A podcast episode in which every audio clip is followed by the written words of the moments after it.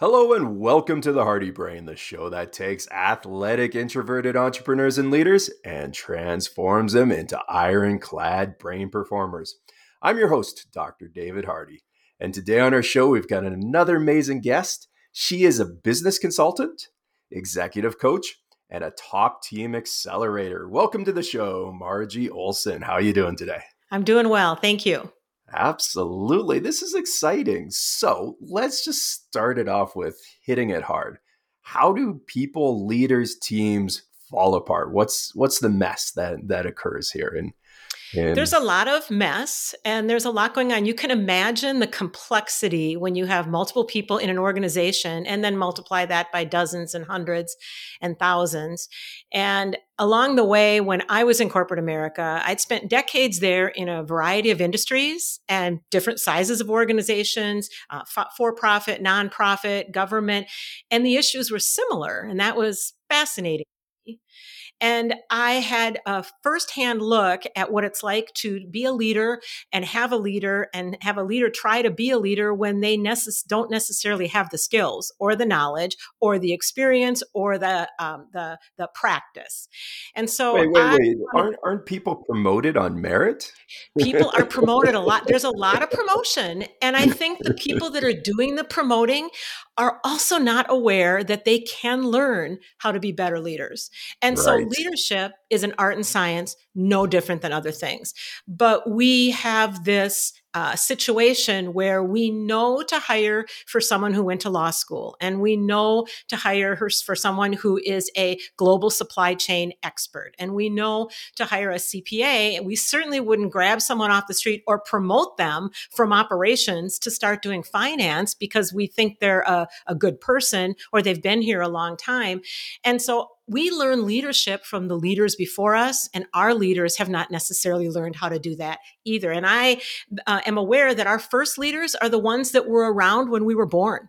We learn uh, leadership and team being part of a team as children and then as young adults and in uh, groups that we belong to and activities and jobs and as soon as we start the job cycle we are now working and learning leadership from people who also do not necessarily know the art and science of how to do that. So there's art and science to leadership, and there's art and science to being a team, and leaders are not well trained in either, and they're kind of making it up as they go along. And they get involved in so much busyness that the culture just takes a hold of them and things then start to happen just out of inertia and habits. And the, the things they do try, there are things that they try. They'll grab a consultant to come in or they'll do training, they'll do leadership development, but it's a piece. And then they'll go back to firefighting, they'll go back to the pain points that they have and um, and old habits all just come back uh, in full force. Absolutely, and you've mentioned this um, early on in, in, the interview here that you've worked with small companies to large corporate companies, and it's a lot of the same problems. But um, aren't a lot of the smaller companies people that are learning kind of how to lead things and maybe a little more chaotic, or and then the the stereotype with corporate America is aren't these kind of dinosaurs that get promoted because there is nowhere else to put somebody other than a higher position? um, so, so, with a smaller company, what you're talking about is they have some of the benefit of their size, regardless of their knowledge, because the building blocks, the absolute foundational pieces you need to have in place are clarity and alignment and you have to be able to function as a team. When you have a small company, it is much more readily available for everyone to have similar views and to operate more like a team because it's hard not to. Now that doesn't mean that they are able to uh, hit it out of the park, but they it is easier to make sure that 20 people are rowing in the same direction than it is to make sure that 200 or 200,000. And so what happens is you, and we're now we're talking about the brain, these habits form. Culture is a whole mess of habits. Culture is firmly established habits that if you want to change it, and I'm uh, many of you have heard it's really hard to change culture. Well, actually, what they're saying is it's really hard to change habits, but we know how to do that. So you can do that. You can change your habits. So when you have 20 people and the habit is to do something a certain way and they need to change it, that's a much easier boat to shift direction than when you have hundreds and thousands. Now, you can do it, but then it starts at the top. The culture and the leadership and the the to quote Gino from uh, Wickman from Traction, as goes the leadership team, so goes the company. Right. Now, changing habits though, um, that's very difficult and and I'm I'm in the neuroscience world and I think a lot of people are getting it wrong that yeah, it's the it's always learn this, learn this, talk, talk, talk. And it's missing the action aspects to it. Absolutely. So in, and, in your roles that you've played, how do you change one person's habit and mm-hmm. then a whole company's habit? Um, mm-hmm isn't it easier just to put people in the right position? So they're not even able to put people in the right positions because they're not cohesive enough to make talent decisions together. And so they're making that up as they go along as well. And I would say that some of the issues that have really come front and center since in the last five or 10 years, these world challenges, companies are just sort of writing it off and saying these problems are too big we can't solve these problems. Everyone's having these problems. And the truth is, they can't solve them because they can't even talk about them in ways that are meaningful because they are every single day fighting fires every single day uh, going to the same meetings and not producing results. They have low performing meetings and they're not ever having a chance to get to, let's just deep dive into workforce today. There's a collective creativity and intuition and talent among the leadership team, and they're not getting to it often enough because they are so busy solving the same problems over and over again and not solving them for good. So the way we approach is it does start at the top. And when I work with a company, I work with the leader to start with. So the CEO or the head head of a senior division. So they bring me in and we don't even start to build top team accelerator. They're not going to be able to sign on to that. The first thing they'll sign on to is a few months of executive coaching and we will immediately look at the structure of the leadership team and the makeup and we'll do some assessments and we'll fix your meetings and we'll start talking about excellence and some of the obvious first things that they want to tackle in order to look at whether or not they're going to want to be able to bring this uh, to the bigger company. And we're going to gauge fit because what happens with a lot of leaders, the things they've tried is they weren't realizing they have to do it. You can't outsource it. You can't bring a consultant in who brings a great playbook and the consultant is really the talented one. You can't you can't ask HR to take this on. It is really the leader. So if the leader truly is in that first few months we identify that this is something they're going to be able to do, then we put in place those building blocks. And what happens is for habits, so when I was um, looking well, at before um, we dive into the yeah. habits here, because yeah. I think we're missing one one large key here that that you've brought up is that it starts with the CEO, or at least you're starting with the CEO. So, what sort of characteristics are in these people, or that are needed, and are they born? Or are they developed? Mm-hmm. What's beautiful is, re- regardless of which type of assessment you're doing, the styles for types of leaders. There's no, um, there's no one way. You can be uh, charismatic. You don't have to be. You can be an introvert. You can be an extrovert. You can be the kind of leader that has certain uh, experiences in place. You can be the kind of leader that doesn't. What the leader needs is a very short list of things. And this, then we'll talk about they have to be willing to do what needs to be done to make this happen. But they have to have a very clear picture of where they're headed, who they are, and who they are not. And without that, everything is in all different directions. So some of that chaos they're feeling, they're actually experiencing it themselves. And oh, until oh, they can work that yeah. out for themselves, they create the chaos around them. That's number one. Number two, the people around them have to be rowing in that direction. So they have to be clear and they have to be aligned. They have to agree. They can do what they need to do to weigh in. They can do what they need to do to um, to advocate for the position, but they cannot go back to their team and gossip. They cannot try to undermine. They cannot row in a different direction or be in their own silo. The leader has to ensure that the people on the leadership team are in sync with the leader and they are rowing in the leader's direction, and not just the goals, but today's priorities. So you might have goals, but you can't just stop talking about them. There may be priorities that really have to do with the latest firefighting. So you take care of those. Once you have that kind of clarity and alignment, and we work on actually building as a team, then all of a sudden there are changes that you can start to put in place, new habits that you can develop, and you didn't even realize that it was possible.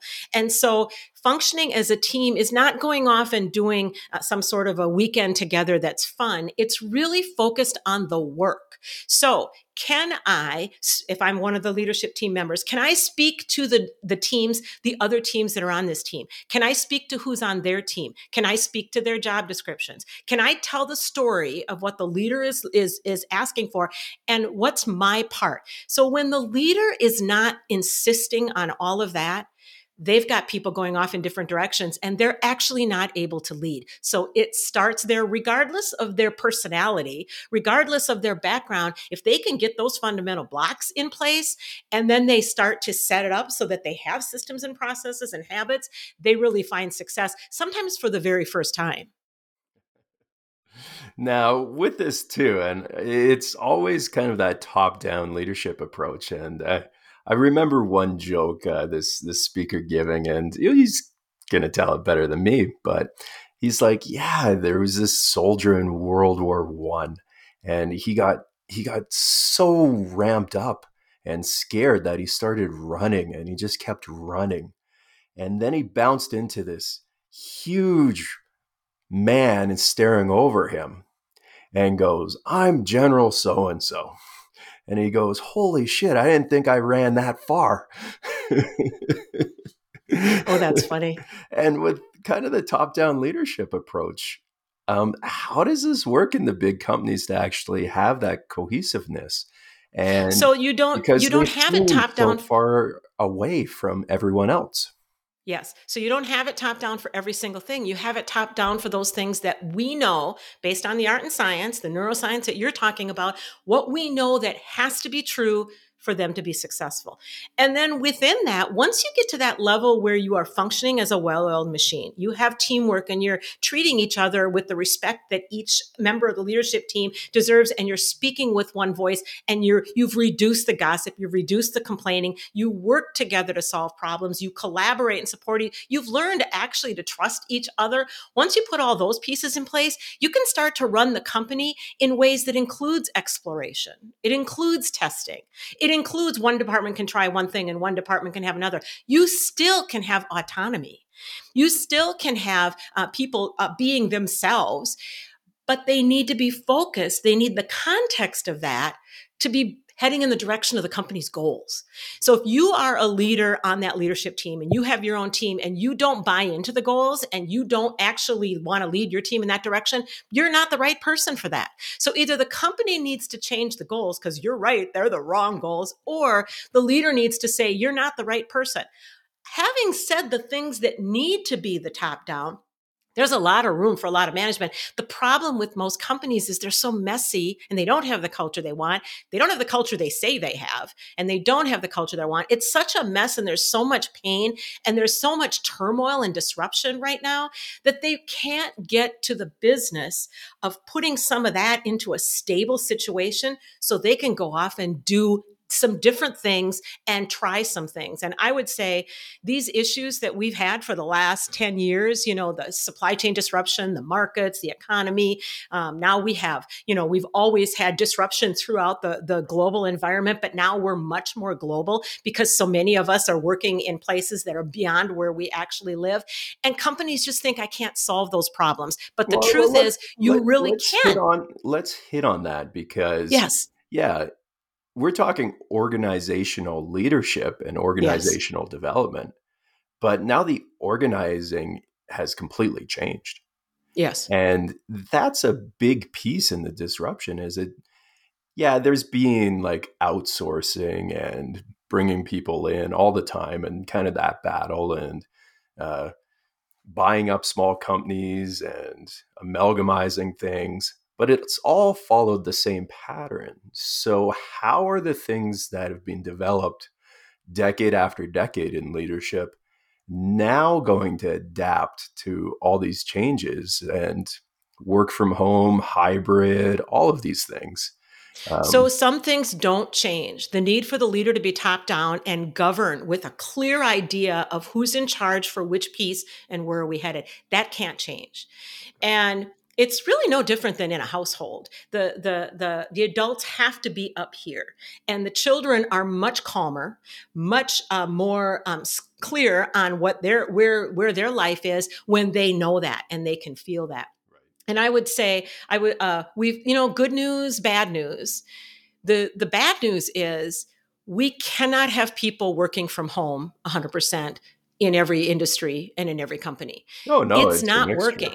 Yeah. It's not working. And when you get your leadership team to the point where you can have real long, detailed, creative conversations, you would already know that. If you've been able to have those conversations, you would already know that it's not working. But instead, some leaders are fighting so many fires and they're so disconnected that they are having to grapple with are we going to let people come to the office in pajamas? That question is an indicator that you have bigger problems. Right. No, people and, and and the person who is glad to not sit on the freeway anymore, who is glad to not have a dry cleaning bill, we as leaders need to think for them because they're not making good decisions for themselves. They don't even realize it's a better life for them when they're much more engaged in the workplace. Doesn't mean it has to be 40 hours a week or 50 or 60 or in person or whatever it is. But you as a leadership team, you need to figure that out based on your industry, based on your company, based on your um, where you're headed, not your current culture, because that you really can change. But where you're headed if we miss the elements of a workplace, the informal, energetic creativity exchange, the standing next to the water cooler, the, the, the, the, virtual or the real, the getting together for just a 10 minute conversation that wasn't on the calendar. And now all of a sudden we've solved a problem and we don't even have a fire anymore. And that took 10 minutes. We don't have that right now when everybody's remote. And so you want your leadership team to have time and energy and space to really talk about remote versus in person, new markets, the schedule. Where do we fit? Who are we in this changing world? And by the way, you're probably changing. And if you're not changing, you're going to regret that. Right. But you're not even thinking about that because you don't have the mental space because you're so busy trying to hold it together from the rear view mirror. And so if you can when you get your team to be in lockstep and they are um, clear and aligned and they have the right operations in place and they fix their meetings. People actually look forward to meetings. Okay. How, how do you, you have do the that? behaviors then you can get to some of these other conversations. Wait, how do you do that though? Which part? The meetings or in How- general How do you get people rowing in the same direction? How do you Yes. get them with a clear vision? Um, yes all of this. How, how does Yeah, that so that is actually is occur? why. So that's why I developed Top Team Accelerator. So I was had been in corporate America for several decades, and I kind of wanted to look under the hood of organizations because I'd worked in them, and I really didn't understand why it was so hard. I didn't understand why toxic leaders got promoted. I didn't understand why teams had the same problems over and over. I didn't understand why meetings were terrible. I once I started um, um, being a leader, I had good meetings. I had effective meetings. So I couldn't figure even that out. So went back and earned my doctorate in organization development. And in those four years of coursework before I started my research, I thought I, I realized we know everything we need to know. We know that you have to have a team that functions well together. You have to have clarity, you have to have alignment, those pieces. So then I focused my research on then why?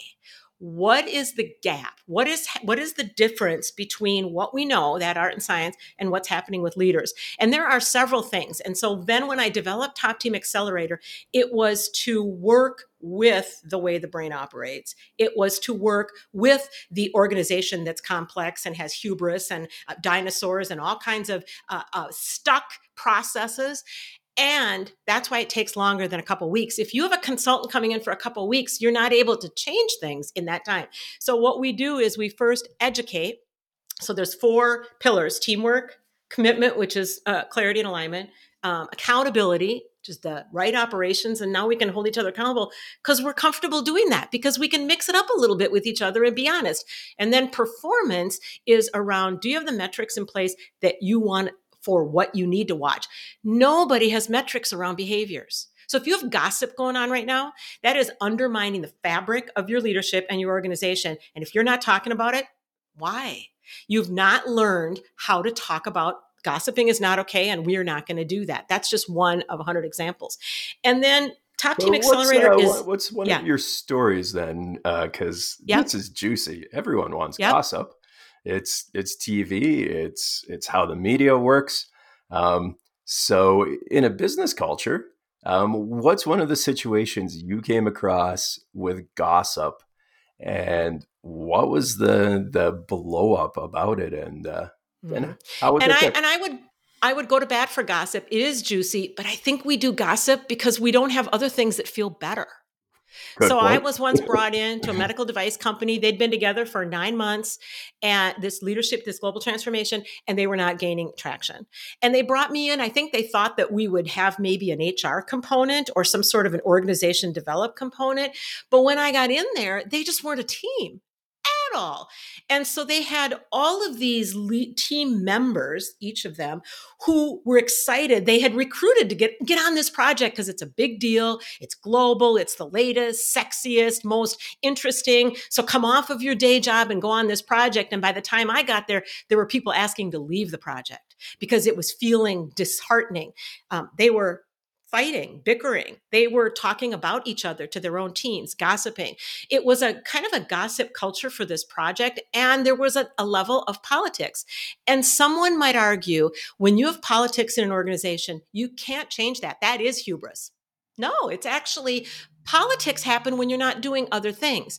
So as soon as we spent a day and a half talking real and learning about each other in real ways, not about necessarily their personal lives, but about who they are as people. But then what's your role on the team? And what's his role on the team? And what's her role on the team? And what is her, how big is her team? And what are they doing for this? And what are their questions? And we started just moving through the very methodical building blocks of, of building a team pretending they'd never been together before which is what i do all the time. Even though these companies have been in existence for you know decades hundreds of years we pretend we can turn it around pretending that it just started because if they've been gossiping their behavior needs a complete change. So once we started putting those in place they could start to feel it. And they could start to turn to each other and admit something or ask a question or ask for help. And as soon and and I'll use the V word as soon as v- leaders feel vulnerable that it's okay to be vulnerable and ask for clarification and ask for help and ask for support trust starts to begin when they start to do that with each other and they find that they spend less time turning back to somebody else. And the last thing I'll say about this, this wasn't in this example, but when gossip is a little bit stubborn, the other thing that we do is, you know, if you want to go to therapy, you might choose psychoanalysis. So you kind of go back into deep, deep reasoning and whatever. You might go to a behaviorist and they're just starting from today. So maybe you'll find some stubborn issues that you're going to have to go back. But for right now, let's just be behaviorist about it and let's just try some new processes and some new habits. And when you talk about gossip out loud, gossip goes way down because gossip thrives best in the dark. We are shining light and actually these people are not bad people. When when we come in with top team accelerator it is a judge free zone. The re- one of the reasons they haven't made these changes is it's hard to change when you're feeling judged. You're just not even going there. A leader doesn't even want to ask for help. They don't want to be vulnerable. They don't want to um, admit that they they don't even know that they're not the only ones. They don't talk about this at pickleball or on the golf course or at dinner. They're talking about other things, but they're not admitting that they're kind of trying to do the best they can and they don't really know how to do it. When we start picking away the threads of things that are getting in the way, like gossip, like complaining, like not getting together and solving problems instead of always coming to me, when you start talking about those openly and make them okay, they start to change and people start to get more skills and they start to have some wins and the wins are addicting. And that's absolutely for sure. All right. So we've talked about the team, we've talked about the leaders. What about those poor people in the middle, those middle management? And why mm. would anyone on earth want to do that? they want to do it because the culture from, from, the bottom and problems from the top. Right. they they want to do it because the culturally they're they're told that that's cool. That's where the money right. is, or that's where you're never going to go farther if you don't do that. I will say, as a person who spent decades in corporate America, a lot of the uh, mishandling and dysfunction is happening at that level. So you have a lot of managers that are managing in ways that are not helpful and they there are there are times where they shouldn't even get away with the things that they're saying and the things that they're doing and the the the the, the negative impact they're having on the talent uh, strategy that you have. People are going out the door because they can't believe that their day is in the ausp- under the auspices of this middle manager who really is not sure how to do what they need to do. So when you put the leadership team at the top to the level where they become high performing, then they start to cascade it out into the organization. And one of the things they do, because now they've had time to talk about it, is they develop a much more robust onboarding program and they begin to teach their leaders how to be leaders in the way that we're doing it. So they would never have a manager go off to a two day course and call them um, um, done. The other thing is if your manager is all caught up in your performance management schedule of quarterly and semi annually and annually, that's the wrong way. And it's hard to say that to leaders because they've spent a lot of money on these systems, IT systems and performance systems. But the truth is, it's not getting you what you need. The very the, the short list for an individual employee is if I'm the manager of an individual contributor, that person a needs to understand what the goals are of the company the leader. Number two what is my team's part in those goals? Number three what's my role? Number four do i have what i need to do my role? And then finally number five how do you think i'm doing ms mr manager? Okay? Almost every manager does not have that with their uh, direct reports. They say that they don't have time. They they actually don't even have the clarity to even be able to speak to the leader's goals. So they're just trying to dance and not have to talk about that. But when you start cascading that clarity and when you insist on onboarding and uh, management that is very immediate, it's informal, it's in the moment. My leader knows how I'm doing this week and they told me.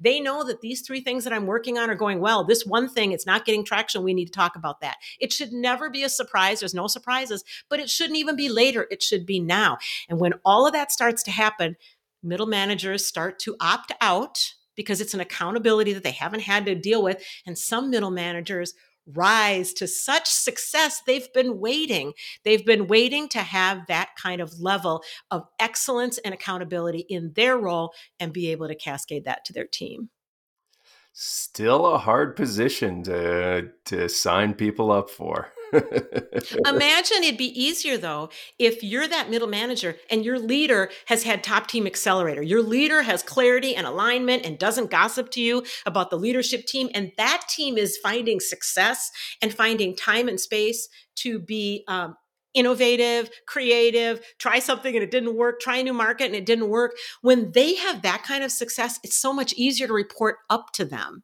You you you can you don't have to manage up as much. And actually, you shouldn't have to spend a lot of time managing up they should be managing down they they are there to help me be a good manager if i don't have that because i'm so busy managing up it's kind of like a kid who has to take care of the parent yeah absolutely now speaking about that you've mentioned the parent the kids so generational roles. And one generation is always going to kind of crap on the next generation. And we saw it with the boomers then gen x. We really saw with the millennials. Uh, so, what have you been seeing generational with leadership? And has there been a change, or is it just the same old stuff repeating itself? It, there are lots of changes, and it all boils down to the same old, same old. Uh, we have five generations in the workplace. That's new. Right. We're living longer. We, yeah. we haven't had time. We've not had time to have five generations in the workplace. Right. So, we are living longer. And what I find is a bell curve in pretty much every generation. So yes, you have the outliers on either end that represent the best of the best and the the behaviors that you don't want at all that do fit the stereotype, but you have all the in between. So if you have 10 people in an organization regardless of their age and you pull them together, you're going to start to see the people that are really good at one aspect of the way your business runs and somebody that's really good at another.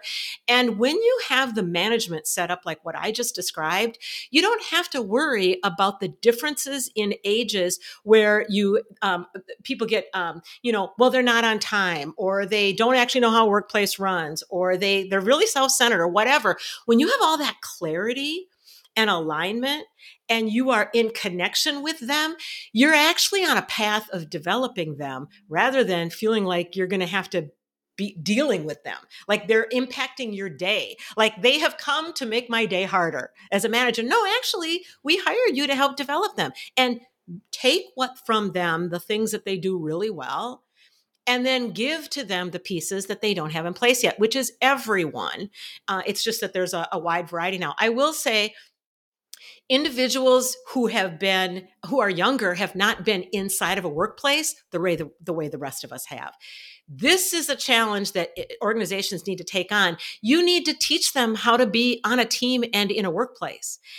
And that you, you had to do that anyway. You just might not have been doing it because you you thought it was taken care of. You didn't think that was the problem, um, and so the the idea of being really really concrete and clear, and always people, both the direct report and the manager, always kind of know where they're headed and where they're at in that process. And so all of the differences get accounted for. And then when you have certain differences that are really standing out, but I haven't seen those. I haven't seen whole generations that that that are that typify a certain stereotype. What I see instead are people treating them that way because they're almost afraid of it or anticipating it. And what happens? That's a bit of a self-fulfilling prophecy, but also you need to set up your shop so that you have what you need and then develop people so that they give it to you. There you have it. Well, this has been a great intro and a really a good tease about what you do. So, how would people find better resources and how to find yourself there? So it's margie.oleson. I'm on LinkedIn. I post free resources every day for fixing your meetings and being a cohesive team and, um, you know, dealing with disruption and turmoil that we have right now. And you can download a case study from my website at oleson-consulting.com and see how these pillars of Top Team Accelerator come to life for organizations. Nice. I love it. Definitely check out Margie and Stay tuned for the next episode of The Hardy Brain, the show that takes athletic, introverted entrepreneurs and leaders and transforms them into ironclad brain performers. Take care.